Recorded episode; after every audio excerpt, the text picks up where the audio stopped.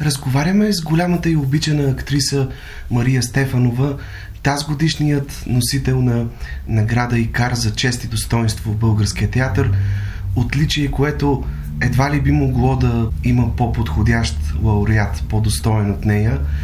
Мария Стефанова, която освен това от няколко седмици насам можем да гледаме в ролята на кралицата майка на сцената на театър Българска армия, поредният сложен, богат и многопластов женски образ, който тя включва в актьорската си биография. Госпожо Стефанова, за мен е чест и истинска радост за пореден път да бъдете гост в нашето предаване. Честита награда най-напред. Изключителна чест и удоволствие за мен пък да бъда с вас в разговор. Вие сте толкова сериозно подготвен. Вие пристъпвате с такова усещане, чувствителност, с такава сензитивност, дето казват сега към нещата, които сте гледали и към човека, с когото се срещате, че е абсолютно удоволствие човек да разтвори страницата и да каже нещо за своите преживявания, за своите стремежи, за своите неуспехи и за своите внезапни големи радости в това труд, толкова много. трудно време. Много аз съм благодарна. Срещата ми винаги с вас е била изключително, изключително полезна и изключително поучителна. Как човек трябва да работи професията си. Как човек трябва да подхожда към това, което върши. С цялата компетентност и с цялата отговорност. Вие сте чест за тази професия. Нека да поговорим за вас обаче, тъй като вие сте по-важна в случая. Да започнем от кралицата майка. С какво ви впечатли най-силно тази пиеса на неаполитанския драматург Малио Сантанели, за да приканим и нашите слушатели, които все още не са гледали спектакъла, да дойдат и да го посетят. О, това не е особено популярен у нас драматург. Игран е преди 10-15 години, мисля, веднъж в София. Да, в, в театър 199. Да, точно така. Макар, че той е изключително харесван и обичан в страната си и не само. Прочетох на едно място, че неговата работа, неговия свят, книжовен, защото той преди всичко е журналист, като вас, господин Григев. Той не е случайно. Той е работил в районо години наред. Разполагат го между Пирандело и Ипсен. Представете ли си ветрилото на неговия свят, колко широко е разтворено? За да има той това страхотно от юга до абсолютния север усещане в драматургията, която пише, Представете ли си за ние, които сме някъде по средата, какво изпитание да оправдаеш, да усетиш, да можеш да разбереш защо пише така, защо е толкова висока неговата чувствителност, защо са толкова странни конфликтите, защо взаимоотношенията са толкова нетипични. Или светът е такъв, в който той се формира, или това са любопитните неща, които той вижда от смесването на света, което настъпи тази глобализация. Всъщност сега, когато познавате добре тази пиеса и вече изиграхте няколко представления в нея, има ли нещо, което бихте искали да попитате нейния автор, ако можехте да го срещнете?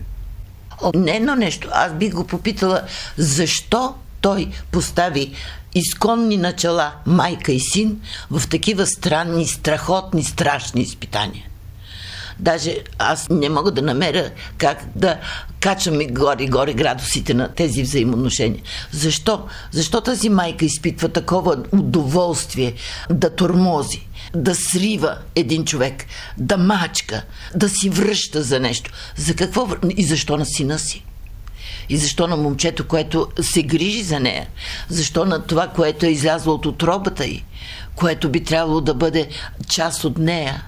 Всъщност спектакъл ни предлага едно непрекъснато надлъгване в тази вечна борба на поколенията между майка и син, в която много често за оръжия служат някои скрити или може би отдавна забравени семейни тайни, като сякаш надмощието непрекъснато сменя посоката си. Ту е на страната на единия, ту на другия. И в този смисъл тази ваша роля от една страна изглежда много вкусна за игра, но също време е много тежка, много трудна в емоционално отношение. Много, много късно я заобичах тази роля. Тя е всичко това, което аз не съм. Като свят, женски и майчински. аз трябваше да намеря къде да стъпя.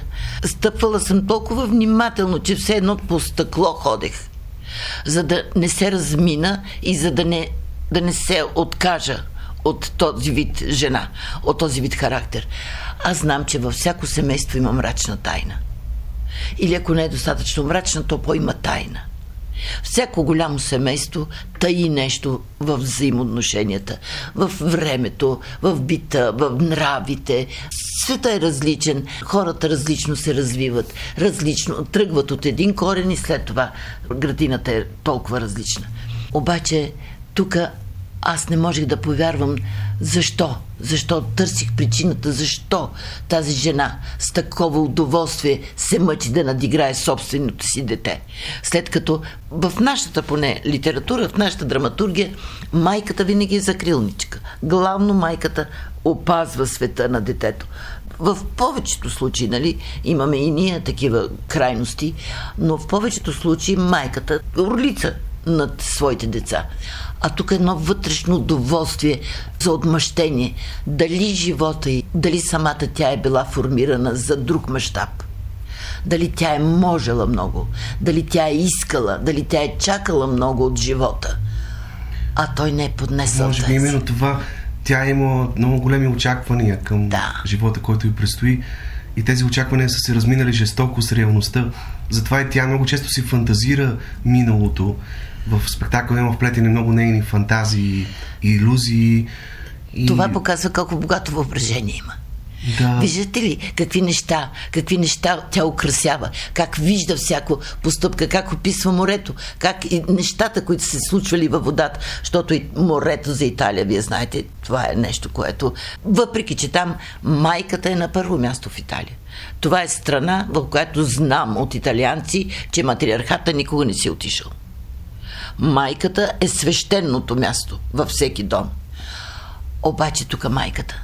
Майката, която унищожава, унищожава, унищожава, Тя е изключително недоволна от живота, който е живяла и има една нейна реплика. Толкова много гняв. Гняв, гняв съм събрала в себе си, че не знам какво да го правя и тя всъщност изсипва този гняв върху да. най-близкия си човек. Да, и даже те в, това, в тези надигравания, които им... Той също обаче. Той също, той не може да понесе тази ненавист. Той също и отвръща.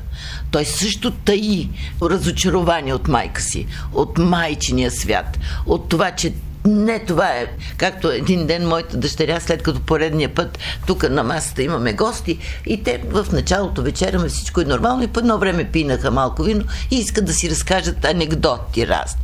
И аз казах на Елена тихо, кротко, моля те се, хайде, маменци, ти вече трябва да отидеш в спалнята си. Тя ужасно трудно стана от масата, почти не каза лека нощ, влезе в стати и каза, никога не съм си представила, че ще имам такава майка. Само от това неуважение на нейното персоналите. А при него, при Алфредо дори, на него му е още по-трудно, защото за един вече отдавна пораснал син е много трудно да се справя успешно с тази борба, когато непрекъснато пред очите му издигат примера на покойния му баща, който според думите на вашата героиня е бил истински еталон за мъж. Ето това е, това е начина да мачкаш някого. Непрекъснато да му поставяш един висок, висок периметр, един висок стълб, който е недостижим, един олимп, който не е за всички катерачи. До този олимп могат да стигнат отделни олимпийци. А, Затова Алфредо в крайна сметка се оказва жертвата. Той не да, издържа е. тази битка. Да, да. Да, Алфредо поначало, поначало вероятно, така погледнато съвсем на битово ниво, вероятно той прилича на баща си. Вероятно той е по-мек човек. Не носи нейния борбен, буен нрав. Тя е, както виждате, 80 годишна, пълна с енергия. Тя надиграва сина си. Един 50 годишен мъж, който още би трябвало да е в разцвета на силите. Тя обаче отгоре, отгоре, отгоре, винаги отгоре. Това си иска и вътрешна енергия. Тази енергия е само гняв и разочарование и непрощаване на това, което не се е случило в живота й. Това, което е очаквала от живота си. И разплаща с децата си. Медея, която е крайен вид на всичкото това. Съвременна Медея. В новия свят. В новите взаимоотношения. Има ли победител в тази жестока игра? Игра, която те кара да мислиш, че може би завземайки някаква територия от емоциите и чувствата на другия, това ще направи по-силен. А всъщност то би трябвало да е обратното. Когато навлезеш в душата на другия, би трябвало да бъдеш по-отговорен и по-внимателен, защото това са много, много крехки, много интимни взаимоотношения. Е, той за това е бръкнал там. Автора. Той за това е сложил там акцента на нещата. Майка и син. Това по-свято място и по-свято нещо има ли? Про това знаем изначално, че майката, раждайки сина си, това е предопределено отношение. Може да има три дъщери, но това, което е сина, това е за майката. Предимно. Това, че тя губи накрая детето. Да, и ако можем да говорим за победа, това е Победа ли е? пирова победа. Никаква победа. Спечелена не. с цената на смъртта на най-близкия, може да, би, човек. Да, да. Тя остава сам сама. Тя остава сама. По-голямо наказание от това да останеш сам на този свят без никой. Аз не знам. Не знам, но аз мисля, че моята Регина – накрая, когато мъчи се всячески да събуди живота в него, провокира го с това, че на крак от 5 часа, че капе с восъка върху глазурата, че нещата и не бива да си пъха пръщето в контакта, както е правил като малък.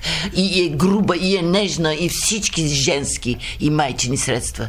И когато вижда, че не събужда реакция никаква в свитото дете, в ембрионалната си поза на защитна, аз мисля, че по-голямо наказание за тази майка не би могло да бъде измислено и решено.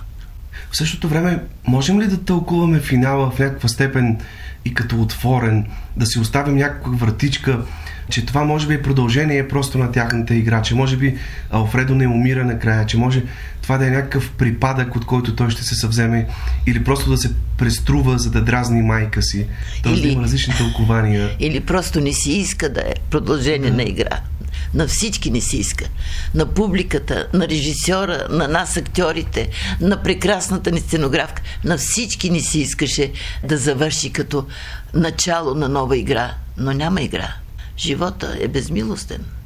Той сложи своята точка на тези противоестествени отношения.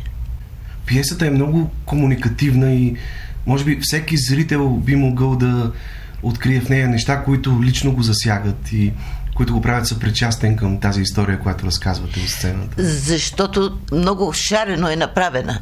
Тя има смях през цялото време почти, с остър сблъсък, с красив житейски шарш и всичкото това цветно, цветно върви. Много типично за италианската психология. Италианските филми, нали знаете, забавлявате се, забавлявате си и накрая плачете.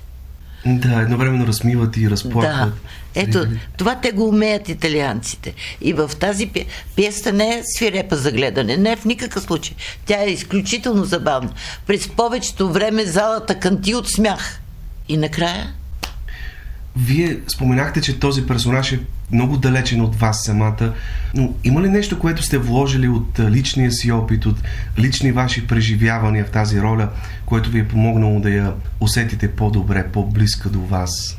Вътре в нашите взаимоотношения има едни много кратки мигове, едни наши бисерчета, които си открихме с Стефан Спасов, да, с нашия режисьор Стефан Спасов, който застана за тях, които са от моя живот.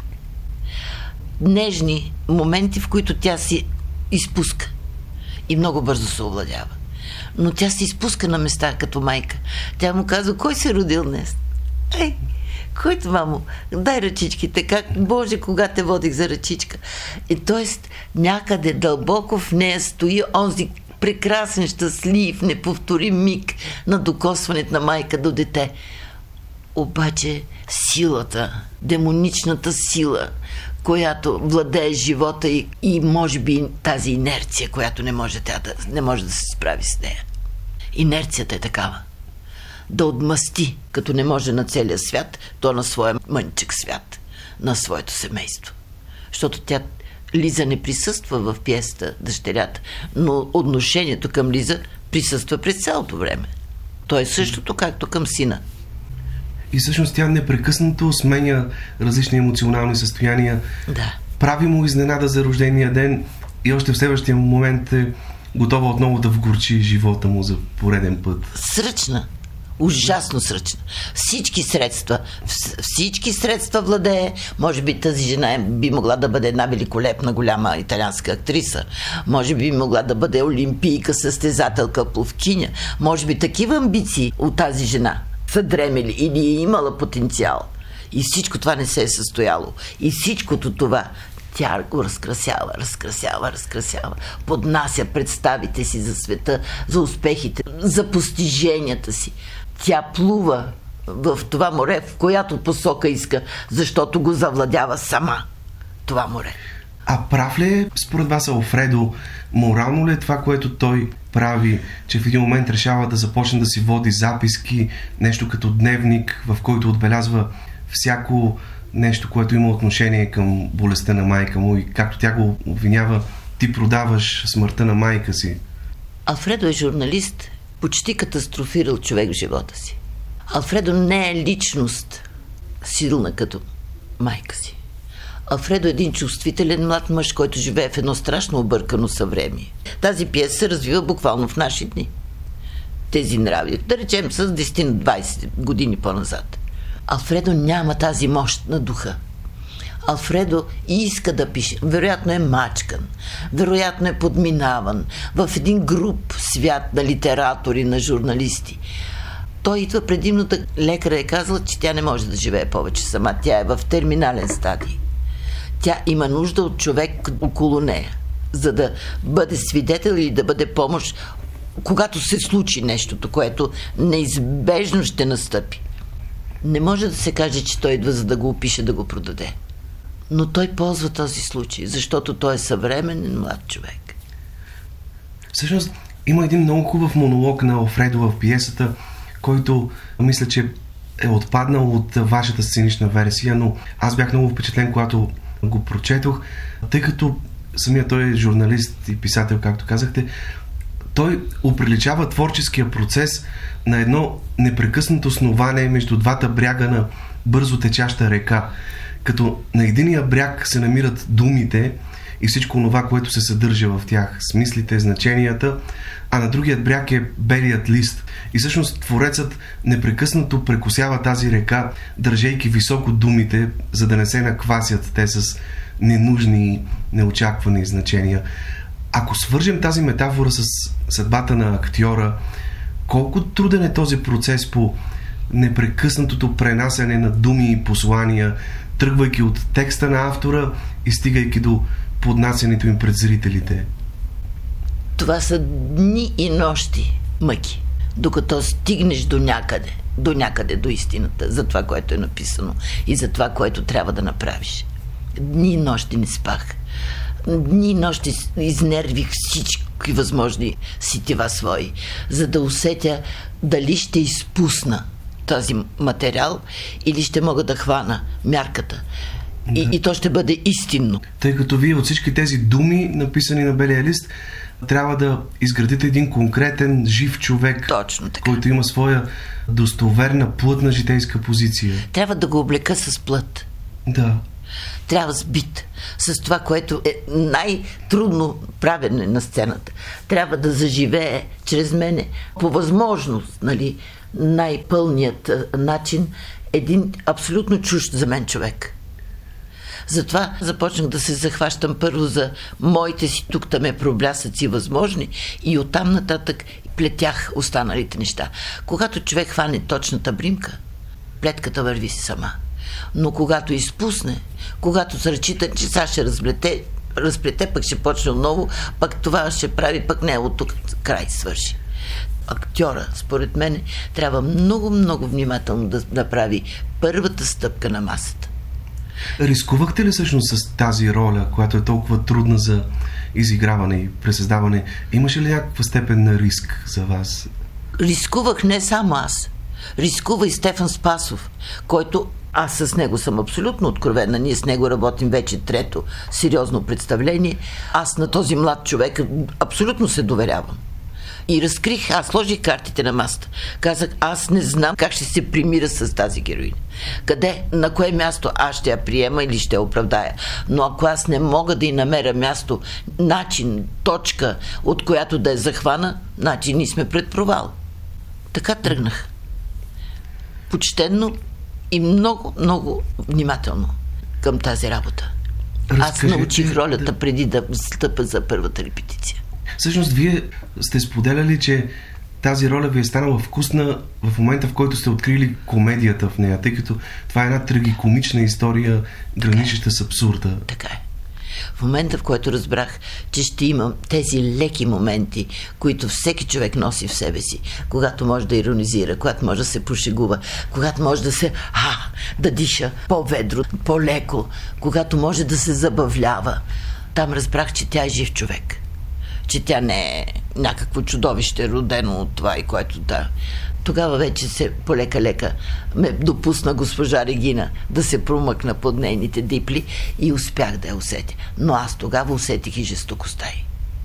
Защото когато усетиш меката страна, както се казва, о, кората идва страшно после отгоре. Тогава разбрах монолога. Сега разбрали, че все още съм във форма. И другия път, когато речиш да ме вземеш, за ме взе до хубаво си направи сметката. Мен никой не може да ме постави на колене. Никой. Даже собствения си син не допуска да, да преодолее. Това е болезнена амбиция на несъвършен човек. Разкажете за партньорството си с актьора Георги Каркеланов. Успяхте ли да създадете истински дует с него?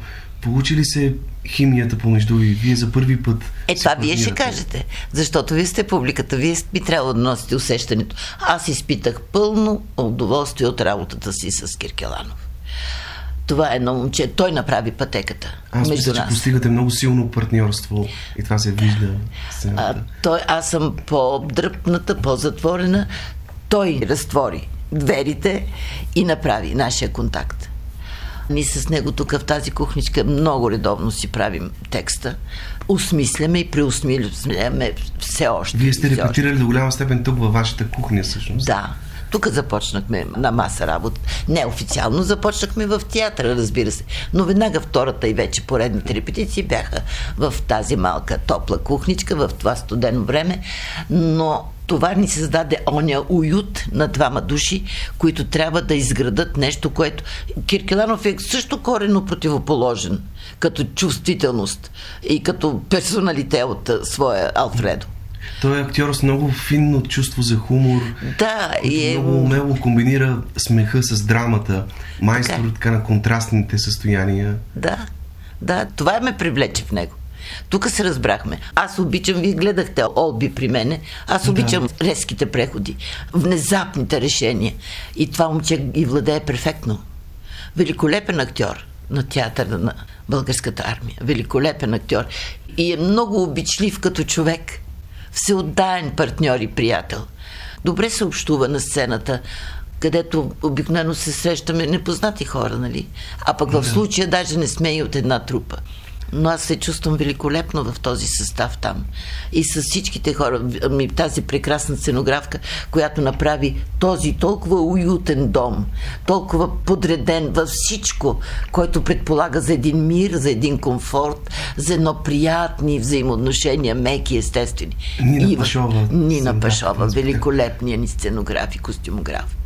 И където там се разиграха тези грозни страсти. Тоест, чувствате се като у дома си в театър Българска армия. Ами аз във всеки театър се чувствам добре. Въпросът е, че най-много си обичам Народния театър, защото там, там ме оставиха и ме забравиха моите мечти. Но истината е, че аз съм играла в много. И всички театри, които съм минала в България, си ги обичам. И си ги смятам като мои. Но театъра на армията е великолепно място за спокойна работа. А и това камерно пространство, сцена Миракъл, да. то така е нещо, което гордостта на театъра беше създадено преди няколко години и наистина там обстановката е много интимна, много сте близо до зрителите. И с право. Една моя позната, която пристигна от Пловдив да го гледа представлението специално ми каза, Боже, се едно бях в княжески театър. Цялата тази обстановка на залата, на салона, на сцената, всичко беше. Цялото това място горе е наистина едно бижу и те с право си се гордеят. Пипнато е смярка с висок вкус и с много точно усещане какво е нужно на актьора и на публиката, която ще дойде в този изискан малък свят. Защото там сме затворени точно все едно са ни на гости. Всъщност, какви са отзивите и реакциите от страна на зрителите, които достигат до вас? Вие вече изиграхте няколко представления. Ами сега не знам дали е да казвам нескромно е, но всички пишат, казват, споделят колко харесват, колко, колко интересно. Защо така? Защо не? Умряли, не умряли? Какво се случи? Какво стана? Не може ли да остане така повече към позитивната част, финала? А защо това? Харесват, определено харесват представлението. На представлението, което аз гледах преди няколко дни, ми беше много интересно. Някъде в една от началните сцени, където героят на Георги Каркеланов казва Ами тогава аз си взимам багажа и си тръгвам. Така да. както дойдох, така и си отивам. И чух до мен една възрастна жена да казва, а, това е най-лесното.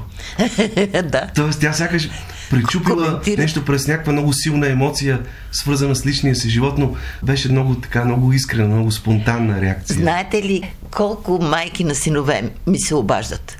Първо всички мои приятелки, които имат синове, намериха за задължително да ми се обадят и да кажат, ако знаеш тези неща с моя син, колко ставаха трудно, или ако знаеш как бях изненадана, или ако знаеш колко неуместно се намесих и разделих, направих нещо нито една майка на дъщеря не ми се обади след това. Макар, че помня, когато беше филма Всичко е любов, в една от залите тогава ходихме на едни обсъждания.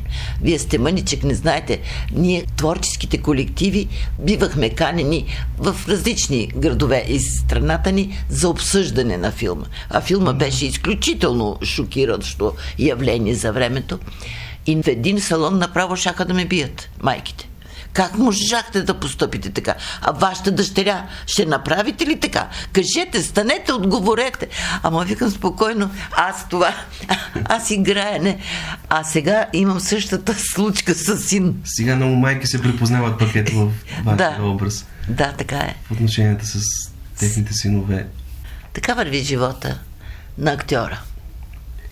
Вие сте тази годишния носител на наградата за чест достоинство на Съюза на артистите в България. Награда, която не се връчва всяка година, само в специални случаи. Това, което си мислех и така ми се иска да ви попитам, е колко усилия, колко спечелени и загубени битки ви костваше да стигнете до тук, тъй като аз лично не съм срещал друга актриса на вашата възраст, която така да се е съхранила по такъв начин, така да е запазила чувството си за достоинство, да е запазила емоциите, чувствителността си, любопитството си към света и към околните и да го пренася толкова умело на сцената в ролите си. Много е, много е хубаво това, което казвате. Ма много е хубаво и много е много. Благодаря, трогнат. Ама наистина трогната съм. Респектирана съм от това, което чух. Ако това е така, значи аз въобще не си давам сметка как съм го преживяла този живот, който нито беше лесен, нито беше толкова почтен спрямо мен. Обаче, много изпитания имало по пътя много, ви. Много. От самата моя младост всичко тръгна някак странно. Всичко тръгна по най-трудния начин. И вече се случва щастливото събитие и се разминава в последния момент. И пак и пак. Единственият ми шанс който мисля, че беше големия стълб в живота ми, беше срещата ми с моя съпруг. Пак. Художникът Христо Стефанов. Да. Големия художник. Може би, може би тази висока интелектуалност, която той носеше, този аристократичен дух, тази широта на света неговия, ме успокои ми помогна да мога да вярвам, че нещата все пак рано или късно получават своя естествен вид. Че те се подреждат, че при някои стават бързо, но за кратко, при други става по-бавно, но за по-дълго. Е, това беше мой път. Аз не мога да се оплача да кажа, че е бил неуспех и напротив. Аз като актриса, когато работя, винаги успявам би смело мога да кажа. Не съм чакала, молила за роли никога. Абсолютно никога. При мен нещата се развиваха естествено, но мой живот такива изпитания ме прекара през такива трудни моменти, в които съм казала, ето на до тук беше край. Толкова, толкова и свърши. За мен е невероятно вдъхновяващо нещо, което разказахте в едно от предишните ни интервюта, как в последните години от живота на Христо, вие сте били непрекъснато двамата заедно и не сте имали нужда да излизате някъде или да се срещате е. с хора. Така и е. сте преживели много пълноценно тези години. А това може да се случи само между двама души, които са много силно духовно свързани и които са толкова интелектуално извесени, че има за какво да си говорят непрекъснато, че има с какво да запълват всички тези дни. Това наистина е за мен нещо много голям, много сериозен пример за много хора. Които... Слава Богу, слава Богу, че са живи все още много наши приятели, макар че много загубихме. И те знаят. Вече аз казвам само това, което има хора свидетели. Наслушах се на толкова легенди неверни, на толкова натъкмени неща, че душата ми се отврати. Разказвам случки от живота си и факти само с живи свидетели, които има които знаят, че казвам истината. Защото тези 6 години, в които ние се затваряхме все повече и повече и повече и вече нямахме нужда от нищо друго, освен от нас двамата. И нашите приятели все по-трудно и по-трудно го разбираха и необяснимо е това, защо нямаме нужда да излезем, да поговорим, да питат да ни помогнат. Не, не, не, не. Ние си бяхме абсолютно самодостатъчни. Трябваше да си кажем всичко, което нямаше да си казваме години наред вече напред. Той беше твърде финно скроен човек. Той знаеше какво ни чака. Макар, че никога не произнесе аз умирам. До последния момент той се бори геройски. Никога не произнесе тази фраза, но аз знам и той знаеше, че аз знам какво се случва с нас. А изхождайки от богатия си житейски опит, от всичко това, което ви се е случило, кога идва помадряването в живота на една жена, изобщо на един човек? Помадряването идва тогава, когато а, имаш душа. Имаш душа. В случая имам душа за театър. Имам душа за майчинство. Имам душа за любов. Имам душа за птичи. Сутрин рано, ако знаете как пее птичия хор – към пет и половина, шест. Това е вълшебно нещо. Всички неща, с които се събуждаш сутринта, обременен с тези червени лампички, които с проблемите светват глад. Само като ги послушаш, ама с какво настървение пеят, ама с какво желание, ама как се надпяват, ама това са трели. Всичко ти минава. Е, това сътвореното винаги крие любопитство да, да разбереш защо. Защо така пеят толкова прекрасно? Какво ги възторгва? Необходимост ли е? Или е, може би, вид съвършено изкуство? Има толкова неща, които ми пълнят живота. И толкова неща, които ме огорчават. Но винаги съм виждала повече красивото в живота си. Винаги съм оценявала. Като слушам всичко, което казвате, не прилича ли вашия живот по някакъв начин на тази дива череша, която цъфти в двора на вашата кооперация. А... Хората я чупят, секат, бетонират от всякъде, а тя въпреки всичко цъфти и разцъфтява. Пробива, Всяка пролет. Пробива, огромна, да пишна, прекрасна, бяла. Така и вие вървите винаги изправена, независимо какво ви се случва и е. какво сте преживели с реквизит, както казваме, на това, което изпълнява ролята на трети крак при мен. Но това не ме смущава. Наистина не ме смущава. Не се замислям, пък и до сега никой от публиката не каза. Изиграх толкова близо от 90 представления на три високи жени. Никой не каза защо играя с канатка. Никой не попита. Значи там някъде тя потъва. Тя става незабележима. Вие играете толкова зашеметяващо там, че това е последното нещо, което някой би се попитал. Но очаквах, може би, може би ще постъпи някакво такова. Не, няма. И до сега и всичките си роли играе така. И си ги играе и забравям.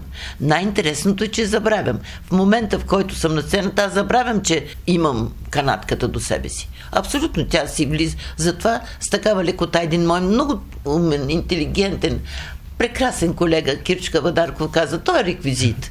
Но е наистина реквизит. А откъде черпите тази невероятна енергия, която продължавате да излучвате от сцената? От мама и татко, предполагам. не, не, не само от тях, разбира се. Целият ми живот беше съхраняване в най-висока степен на моя свят, на моите контакти, на моята енергия за сцената. Да мога да работя. Да мога. Лишавала съм се от много неща от много-много неща от млада.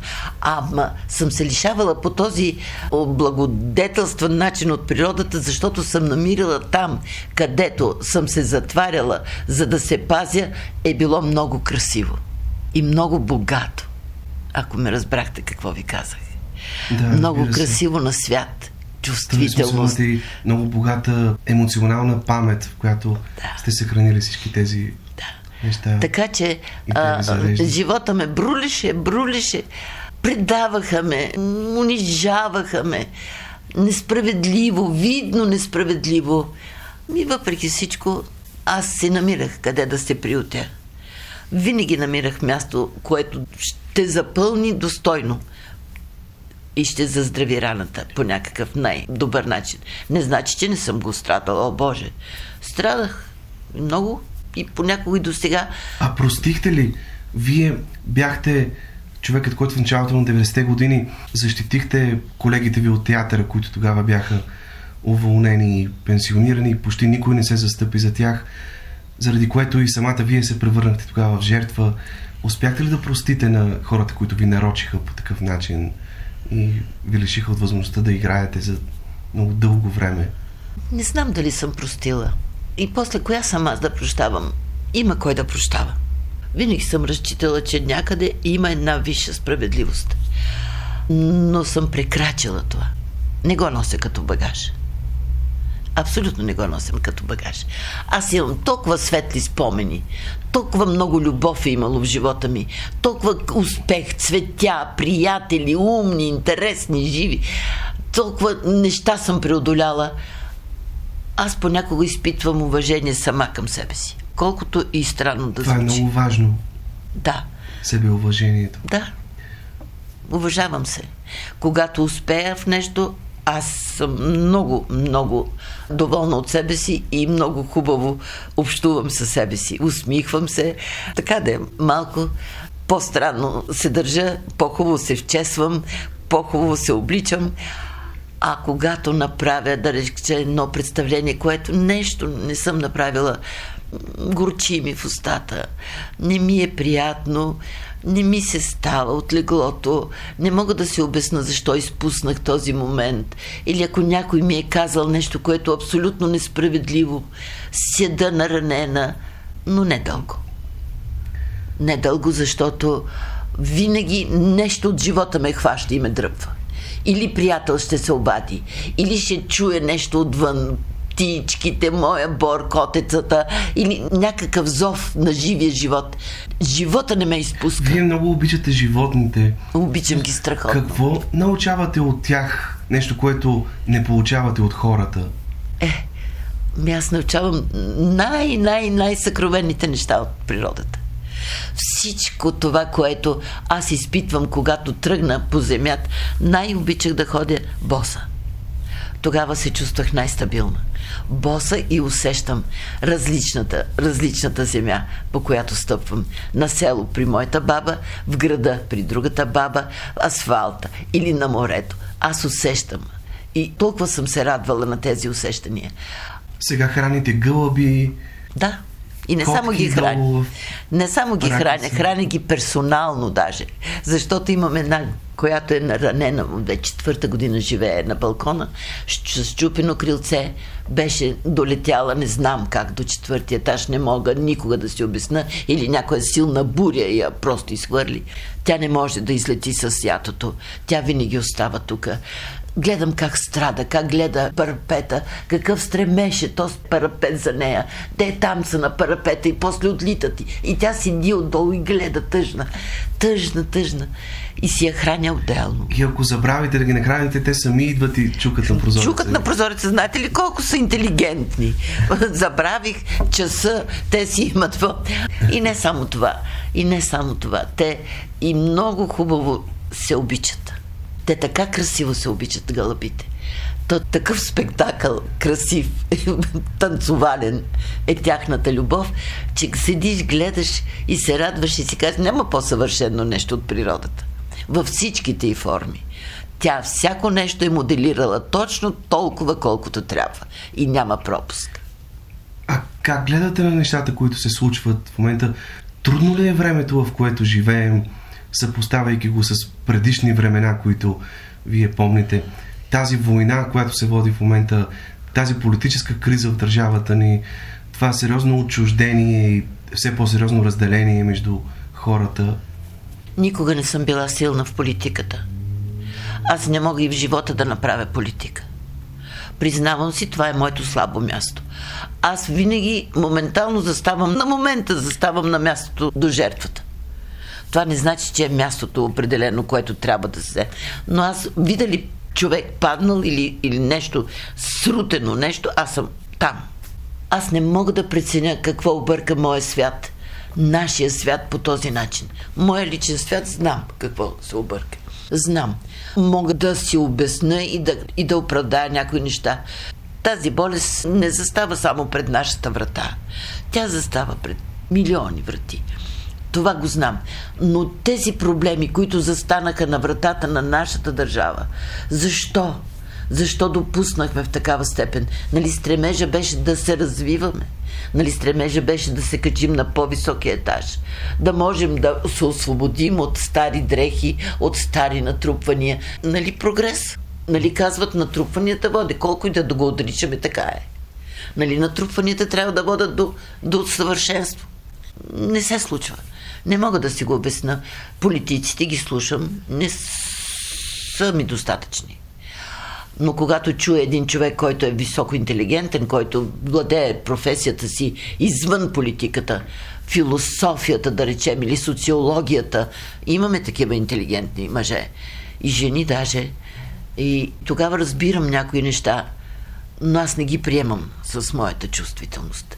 Това не е света, за който аз си представах, че ще преживея своите старини. За мен театър е моето спасение. А имате ли позиция за това, което се случва в Народния театър през последните месеци, тези конфликти, които, за съжаление, се появиха там и вместо да говорим за изкуство, много медии говорят за скандали, уволнения? Всеки има позиция. Ние сме чувствителни хора в театъра, всички. Аз не мога да понеса ужаса на това да играеме актьори в едно и също представление и да се ненавиждаме. Това е моята болка. Аз мисля само за това как ние ще преодолеем всичко това, което се случи в нашия театър и което се случва все още. И как ние отново ще играем с обич, с любов, с нашите вътрешни красиви, не до там красиви взаимоотношения, но вътре, на процес, на творчески процес, на съзидателен процес. А сега всичко това е нарушено. Не знам как ще се възстанови. И съм много признателна на моите колеги, че по някакъв начин ме съхраняват. По някакъв начин не ме потапят в такива резки позиции. Не знам благодарение на какво. Признателна съм им. Изключително много съм признателна и оценявам това, че са внимателни и вярвам, че актьорите трябва да решат съдбата на театъра. Младите актьори, които трябва да решат какъв театър искат, може и да сбъркат, но ще е урок за цял живот. Те трябва да извърят своя път. Те трябва.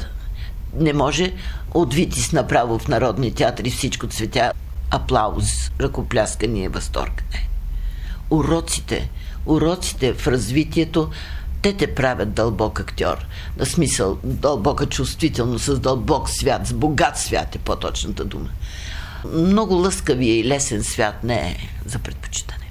Като казвате уроците, накрая ми се иска да ви попитам, тази година се навършват 100 години от рождението на апостол Каран Митев и 50 години от смъртта му. Имаме идея да направим едно предаване посветено на него. Вие играете вече няколко представления на сцената, която носи неговото име и на времето е създадена от самия него, а и сте имали щастието да го гледате като актьор Да, За съжаление не сте могли да си партнирате заедно. Стремежът ми беше да, да попадна там. Стремежът ми беше да се срещна с неговата енергия. Какви Защо? спомени пазите от тези легендарни представления негови на тази камерна сцена, като Хенри Боже. IV и другите Хенри големи четвърти, монахът и неговите синове, цената, ама още къде-къде по-рано. Роме и Жулиета, скандал в Брикмил, прекрасната пиеса, как беше дните на нашата младост. Ма той беше великолепен, ма той беше чутовно прекрасен. В скандал с Брикмил с Мила Павлова, една друга забележителна актриса на Народния театър и с госпожа Ирина Тасева. Това всичко бяха вълшебни. А какъв Ромео беше? Ах, каква сълза пускаше той на едно определено. Аз повече от 10 пъти съм гледала Ромео и Жулиет. С всичките четири Жулиети, които бяха. Разбира се, имах си любимка, но всичките ми бяха любопитни да видя какво и как, въпреки че бях ученичка. Плюс това ние живеехме на Орловия мост от двете страни. Орловия мост е така, от едната страна е кооперацията, която живее, от другата страна е неговата кооперация, където той живееше заедно с госпожа Допаринова в ранната си младост. По-късно се пренесоха на оборище. Аз съм ходила да видя как той излиза за работа сутрин. Как тича и как му виждам само подметките. Въобще не мога да му видя обувките. Само подметките се виждат, защото така, така, тича за театъра. През цялото време имаш чувство, че духа му е един метър преди него. Страхотен артист. Страхотен артист. Никога не е, моето увлечение не е било женско увлечение. Винаги е било на възторг от работата на този човек, от излъчването на енергията. За мен той беше лъчист артист. Не знам, може би сетивата ми бяха настроени така специално към него, не знам. Но това място, на което аз играя сега толкова неща в Народния театър на Апостол Карамитев, това е любимото ми място. Аз го предпочитам пред голямата сцена. Това за мен е сакрално място на Народния театър. Тук аз съм гледала най-високите постижения на този театър. Актьорски имам предвид. Чисто персонални постижения.